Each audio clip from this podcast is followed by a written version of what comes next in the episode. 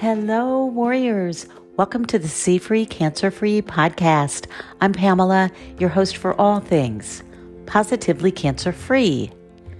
Jim Kwik is a guy that teaches how to speed read, learn faster, and improve memory.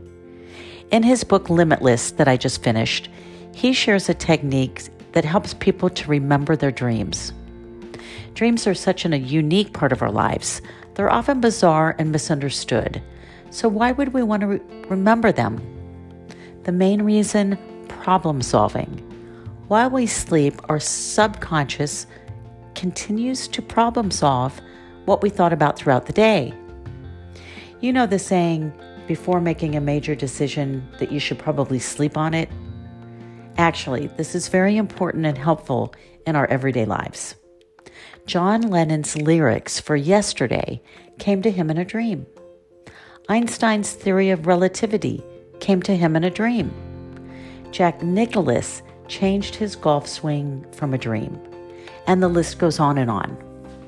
Now, Jim's six tips come in an acronym for dreams. D, decide to remember before you go to sleep. Do you know how if you have something really important you have to get up for in the morning and you suddenly wake up before your alarm goes off? You decided beforehand. R. Record. Keep a pen and paper by your bed and write your dreams down upon awaking.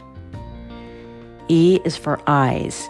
Keep your eyes closed for a moment before you get out of bed so you can recall. A. Affirm.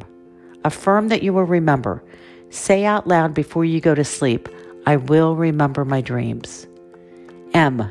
Manage. Manage your sleep. Deep sleep is so important for brain health. And S. Share. Talk about your dreams. Have a dream partner that you take a few minutes and share. It will help you to retain. Now, can dreams help us with our physical health? I say yes. If dreams can help us with our business, our relationships, and how we view the world, they can certainly be a part of healing the very body in which our subconscious lives. Until tomorrow, God bless